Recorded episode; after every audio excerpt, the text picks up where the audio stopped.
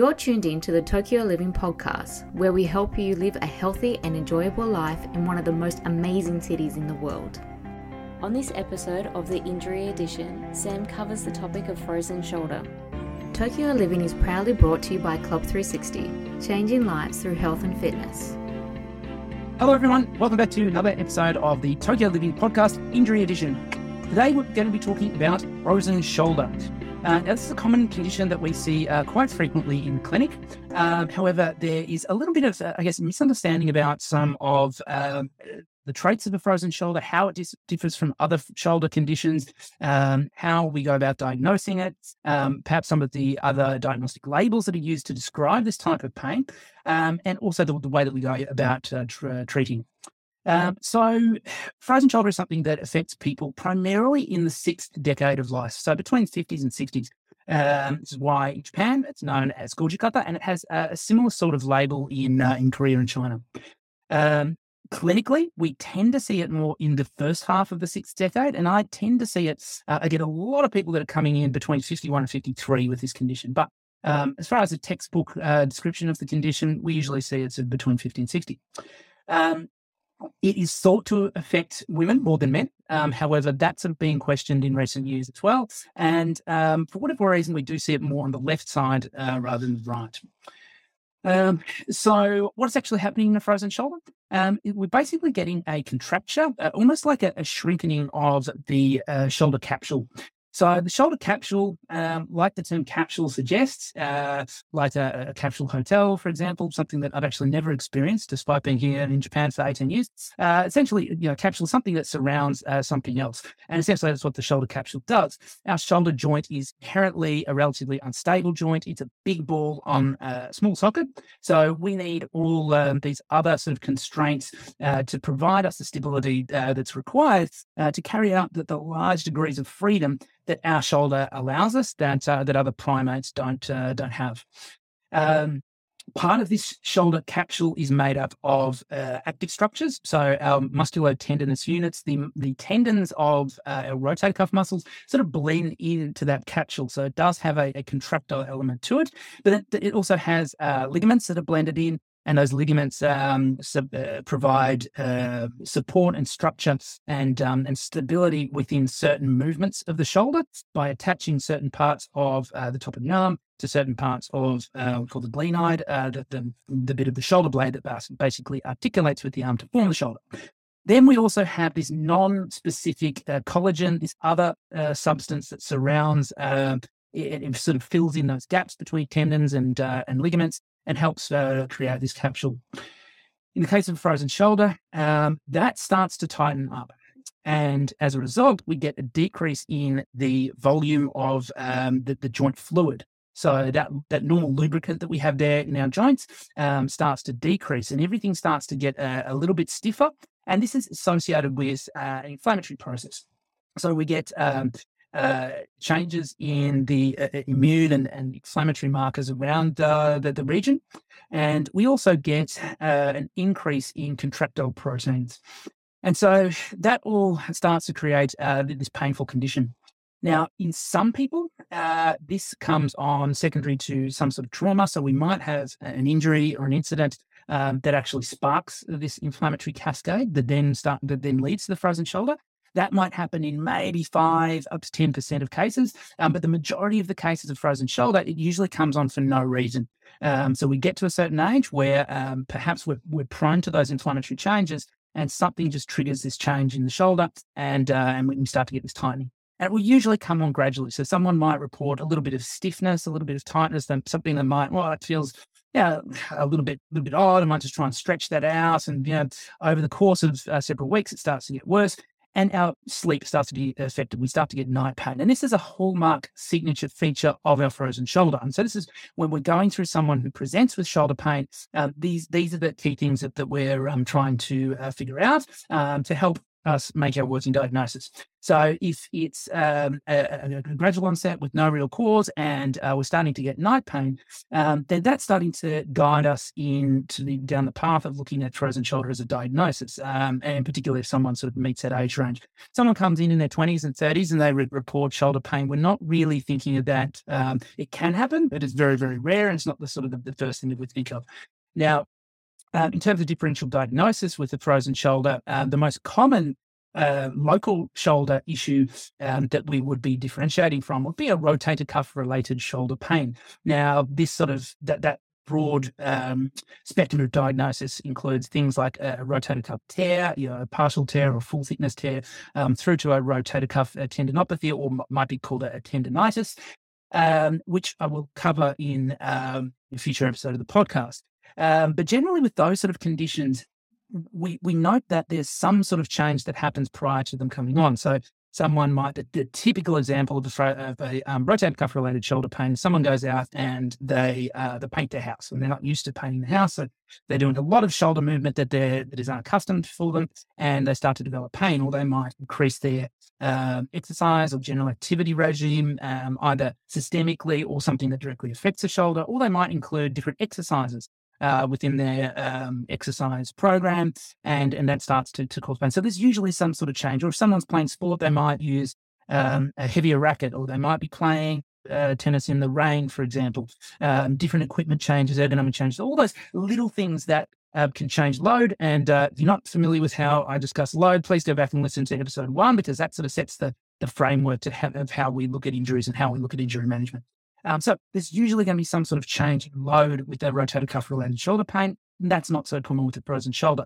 Also with the sleeping and the night pain, generally with a rotator cuff issue, it will be a lot more painful when someone is lying on the affected side. So if I have a rotator cuff issue on the left side and I'm lying on the left, it will be painful. But if I can get in a position lying on my right, maybe supporting the left side, it's not going to be as bad. Frozen shoulder, it's a little bit different. It will tend to be painful regardless of what position we're in. Um, so when we fall asleep, we get changes. Our immune system starts to slow down. Um, and because of that change in the immune uh, environment around the shoulder, um, it will start to then complain and start to, to um, be more sensitive. Club 360 is Tokyo's premier health, fitness, and rehabilitation centre, offering physiotherapy, personal training, group fitness classes, boxing, sports massage, Pilates, and nutrition consultations with two full-time locations in Moto Azabu and Higashi Azabu, as well as satellite physiotherapy practices in Shibakoen and Yokohama. Club 360 boasts a team of high-level practitioners from all over the world, ready to take care of all your injury and fitness needs and guide you on a path towards a healthy and happier life. Come visit us at club360.jp or follow us on Facebook, Instagram, Twitter, and TikTok.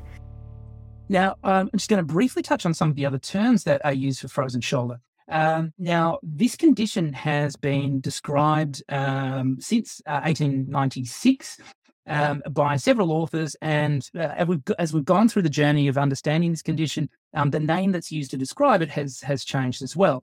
Um, so, originally in 1896, um, Duplay uh, referred to this as um, a periarthrite scapulohumerale. French doctor. Um, I'm sure I'm pronouncing that incorrectly, um, but uh, he, he, basically attributed this to inflammation of the uh, what we call the subacromial bursa, so a fat sac that sits underneath the articulation between the collarbone and shoulder blade.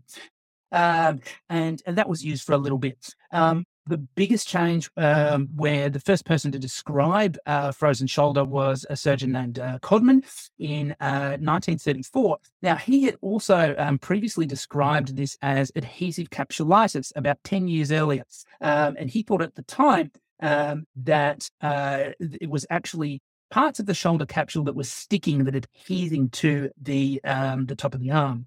Um, but then he later um, found that uh, by operating on patients that uh, he didn't find those adhesions. So he then started re- um, uh, rejecting that uh, terminology and started to refer to it as frozen shoulder.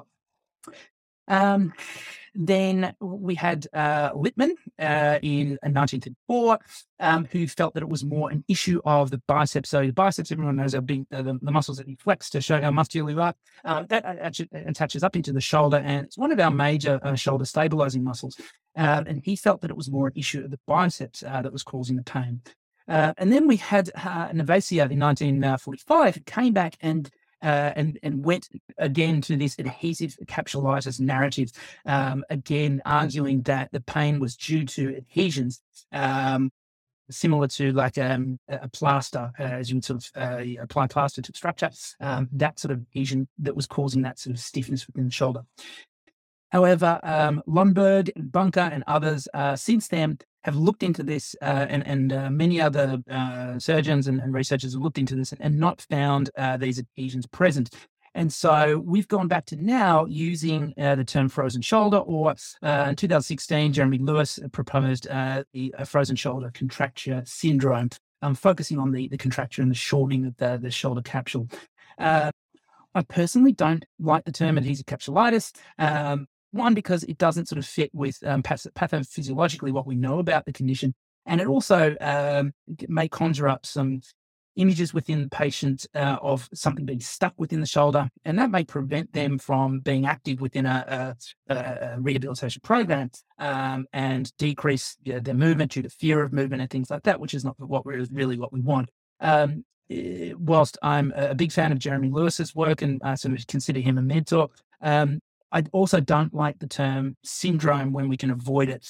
Um, so for me, I like to uh, stick with the term frozen shoulder and then from there go into an explanation to the patient about what, what this actually means. Um, so when we go back to the onset, um, your frozen shoulder is one of um, stiffness uh, being one of the uh, predominant factors. So um, with rotator cuff uh, related shoulder pain, you might have full range of motion. You may have you may be able to sort of get to the ends of your range, but you might have a, a catch of pain um, during the middle of that, especially if it's uh, um, more on the tendinopathy end of the continuum as opposed to a full thickness or partial thickness tear, where weakness is not so much of a problem. We may, may still have full range of motion. We may just have a little bit of soreness through that range. With a frozen shoulder, it's stiffness. We, we can only lift it up so far, and the further we lift up, the stiffer and more painful it becomes. Um, within the progression of frozen shoulder, we usually go through phases. Now, um, there have been sort of between two and four phases uh, described for this. And for a long time, we sort of worked within these three phases of a freezing, frozen, and thawing phase. Um, uh, you know, freezing, obviously things are getting stiffer, uh, frozen, things are frozen, they're stiff, and then thawing, thawing out and starts to, to get stiff, uh, start that you lose some of that stiffness and start to um, regain your mobility and function. Uh, more recent times, though, we've found it easier from a treatment um, perspective to put things basically in two categories uh, pain and stiffness, and stiffness more than pain. So we start off with pain being more of a predominant factor. Uh, and then as the pain decreases, we're left more, with more of this stiffness. Um, and the way that we manage the condition in those phases, uh, and it's not like uh, you, you, tick over a certain phase and then you're done, you're into the next stage. It does happen uh, progressively, but it does sort of guide us in terms of our treatment. Um, diagnosis wise, uh, frozen shoulder is very easy to diagnose, which is why, for me, um, I find it a little frustrating when uh, the misdiagnosis of this condition is being made. Um, with a rotator cuff related shoulder pain, you'll generally have pain on active movement and resisted contraction. But when you're, um, especially if the patient isn't too irritable and it's not too severe, um, we can generally take a patient through a full range of motion um, without any pain or with minimal symptoms and certainly no restriction in range. Whereas a frozen shoulder, the passive range and active range will be uh, be the same. It'll be equally restricted. And in frozen shoulder, we need uh, to make a definitive diagnosis of frozen shoulder. We need a restriction in external rotation. So if you're watching the video version of this, this is where you basically arms by the side and you're rotating outwards, or arms up here and rotating outwards. There's different degrees and different positions. We can test external rotation, um, but there will be a restriction. And typically, this will be at least 50% by the time we're actually giving a patient a, um, a diagnostic label of frozen shoulder. Um, imaging within frozen shoulder uh, is, is generally not required in terms of like MRI and ultrasound. Um, people will often get sent for an MRI and will come back with findings of uh, things like a um, fibrosis of the rotator interval. Uh, now that does happen in frozen shoulder, but it uh, does happen with other conditions as well. Um, so that's not particularly helpful from a diagnostic perspective. And you know, sometimes we might have a patient who has clinically signs of uh, other conditions, such as a rotator cuff uh, related shoulder pain, but they have this um, uh, fibrosis or rotator interval come up on the scan, and then that might guide um, the practitioner into managing it as a frozen shoulder, which has a different sort of management, a course of management. Um, however, X-ray is important. So very, very, very, very, very occasionally, um, and it's not something I've seen within my career, um, but sometimes we might have uh, some nasty non-musculoskeletal conditions that masquerade. Um, so we can we can have a tumor in the top of the arm. Uh, we can have uh, we call avascular necrosis, where basically the top of the arm starts to rot. Um, and these are these are horrible conditions, and um, obviously life threatening. So if someone is reporting frozen shoulder frozen shoulder like symptoms, um, I usually uh, well, I usually I always uh, make them get an X-ray um, just to rule out um, these these nasty other conditions that, that might be masquerading. Um, but apart from that, that's what we really need as a diagnosis. So uh, in the early stages, uh, this may present similarly to a, a rotator cuff related shoulder pain. So that's why it's and we, are on the fence with the diagnosis early on, um, I'll usually go about treating uh, in whatever uh, working diagnosis I have at the time, but then I'll constantly monitor symptoms. And uh, if someone is starting to lose external rotation range of motion despite going through our normal management, um, and I actually had this presentation two days ago with someone who we thought had a, a, um, a rotator cuff related shoulder pain. They had an acute onset of their pain um, and they didn't have restriction in range of motion. We started treating, and over time, the uh, external rotation range of motion uh, started to decrease and decrease um, to the point where now I'm confident that this person does have a frozen shoulder, and that does sort of change our management plan. Are you in need of a good massage? Club 360 boasts a team of experienced massage therapists specialized in sports, Swedish, deep tissue, prenatal, and postpartum massage techniques, and are able to tailor treatment to your specific needs Mention Tokyo Living to receive 30% off your first massage for first time users. Contact info at club360.jp for more details. In terms of uh, treatment of frozen shoulder, uh, so early on, uh, we want to uh, try to manage pain. So um, it, it used to be the case where we tried to stretch through these conditions, and later on, that that might be a strategy that we could employ. But early on, stretching will tend to make things worse. So if we've got a frozen shoulder, it's early in the the um, the, the diagnosis, or it's early in the stage of the condition. We don't want to be stretching because that is going to increase pain levels. Now, it's important to note that uh, it might increase pain levels, but not really going to increase, uh, it's not going to worsen the condition. And that's something that I want to educate patients with fairly on is that, you know, you're safe to move. If you get a bit of pain, you know, it's, it's going to be a bit sore. It might be a bit irritable afterwards, but you're not making things worse. So we don't want to install a fear of movement, but we do want to install a healthy avoidance of painful movement um, just so that the person's not e- experiencing excessive amounts of pain. Um, we're understanding now that uh, early on in a frozen shoulder, in the painful stage, a corticosteroid injection or up to three corticosteroid injections in possibly in different sites, so both the, the actual joint capsule in the center of the joint and also in that area that I discussed earlier, the subacromial region under that area where the shoulder blade and collarbone meet. Um, a, a, um, a steroid injection in that area very effective in settling down pain and also decreasing the contractile proteins that I referred to before. So um, you've got these substances around the shoulder that are basically um, hunting in on that that uh, that capsule and, and, trying to get it to tighten up. And the steroid injection can actually make a big change to the number of contractile proteins in the area and really put a, a, a uh, put the brakes on the progression of the condition. Uh, not uh, resolve it completely, but can make a big difference and uh, can decrease the length of time that it takes to recover. In the literature, um, and this is fairly scary for those people going through the condition. Um, but the, the average time to recovery for a frozen shoulder is actually two and a half years. So anything that we can do to shorten that process uh, is obviously going to be advantageous. So if someone understands the risks associated with uh, an injection um, and is comfortable with the, the slight discomfort that, that uh, occurs at the time, then it's something that I do encourage. It's not something that I encourage for a lot of conditions. I, am not a, a, big fan of injections as a whole. Um, we have got to ask 360 uh, episode on injections a little while ago if you want to hear um, a little bit more of a, a broader sort of overview on injections. Um, but for this stage in frozen shoulder, can be very effective. From there, um, like I said, education is a big piece. We we want to get the shoulder moving, but we don't want to push it to ends of end of range. So we'll get people generally doing gentle, sort of active movements within their uh, available range of motion, and then progress to doing some strength work through that side um, because we do want to try and maintain strength as much as possible. So as we come out of the frozen shoulder and we're, we're uh, regaining our range of motion, uh, we uh, are able to rehabilitate the strength and the function uh, quicker than if we essentially ignored uh, pain in the area. Um, as we get um, basically stability on the condition so that uh, the stiffness isn't, isn't worsening, we can start to implement some very gentle range of motion exercises, um, starting to push into the range, but starting to use techniques where we can decrease the amount of muscle guarding. Um, the study uh, a few years ago out of Canberra, uh, where um, patients uh, were basically put under general anesthetic. So they're put to sleep, frozen shoulder patients, and uh, they had their range of motion uh, tested. And in um, all cases, it was actually a lot better when they were asleep. So um, even though there's a structural thickening and tightening of the capsule, there's also uh, um, a, a, cognitive component, uh, a muscle guarding component that um, you know, our body knows that something's going to be painful. So it will put the brakes on it and basically protect us from moving through that range. So we have some strategies in terms of exercise and manual therapy techniques that we can use to try and un, un, unlock some of that movement and decrease some of that muscle guarding. And that's generally where we where we start, rather than just pushing into resistance, whether that be structural resistance or muscle guarding resistance, that's likely to make things worse in terms of pain. We tend to try and work on um, techniques that uh, allow relaxation of the muscles and allow us to get further through range.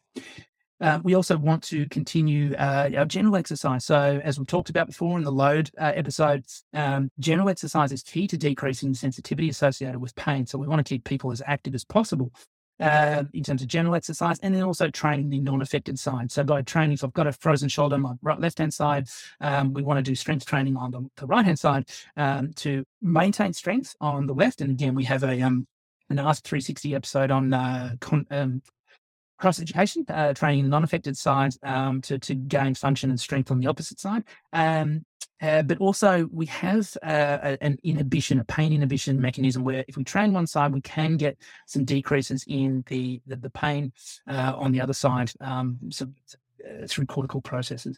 Um, so definitely focusing on general activity, focusing as always on doing everything that we can rather than focusing on the things that we can't do. Club 360 are proud to announce the launch of our online corporate ergonomics and wellness program.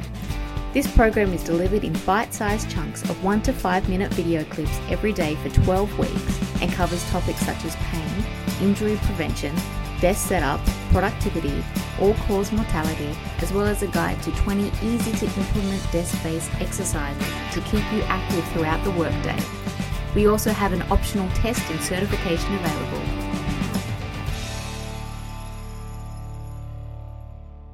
as things start to improve, so especially as sleep starts to improve, um, and hopefully that's earlier rather than later, if we've gone through that process of administering the corticosteroid injection, um, we can start to push our range of motion a little. So, um, as we're dealing with more stiffness rather than pain, we might push into a little bit more of that resistance. Where possible, we still use techniques that um, elicit a, a, decrease in muscular guarding to um, to achieve that that uh, change in range of motion, but we can start to push a little bit more because generally at that stage the patient will have um, uh, less irritability, less pain after exercise, and, and things like that.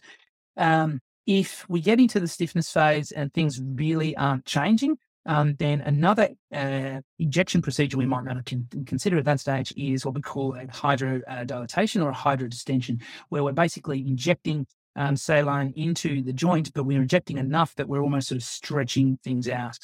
Um, and then, if things still aren't uh, improving, there are some surgical options, uh, such as a surgical debridement of the cuff, or we call them manipulation under anesthetic, where put you to sleep and we crank it back. Now, all those three things, so hydrodust distension, um, you know, some uh, positive results there. With the surgical procedures, really not that effective. And um, in our experience, we haven't had a patient that's needed to go down that route. Um, but occasionally someone might be very impatient with uh, the length of time that it does take to get better and is willing to take the risks associated with surgery um, in that uh, you know it might make things actually worse if uh, we go down that route but that if patients are at risk um, that's a risk that we need to take then that's something that uh, we can go through with the patient at that stage. Now one other thing in relation to frozen shoulder um, whilst most cases uh, in my career and what we've seen in the, the literature have sort of been uh, individuals in that sort of 50 to 60 age range. Um, we have seen in recent times some younger uh, patients come in with this condition, and um, it has actually been brought on by uh, the COVID 19 vaccination. Now, um, because most people have had several in, uh, vaccinations and they're not sort of going through the vaccination process now, we're not seeing it as much. But sort of six to 12 months ago, we were seeing a lot of frozen shoulders that came in on within a week to a month after administra- administration of vaccination. Now, we do have this condition called, uh, it's known by the acronym SIRVA, so shoulder injury related to vaccine administration. And this was first described in the research in 2010. Um, but obviously, in the last sort of year or two, we've had um, a lot more people getting vaccinated and a lot more people being vaccinated by people that don't usually do vaccinations.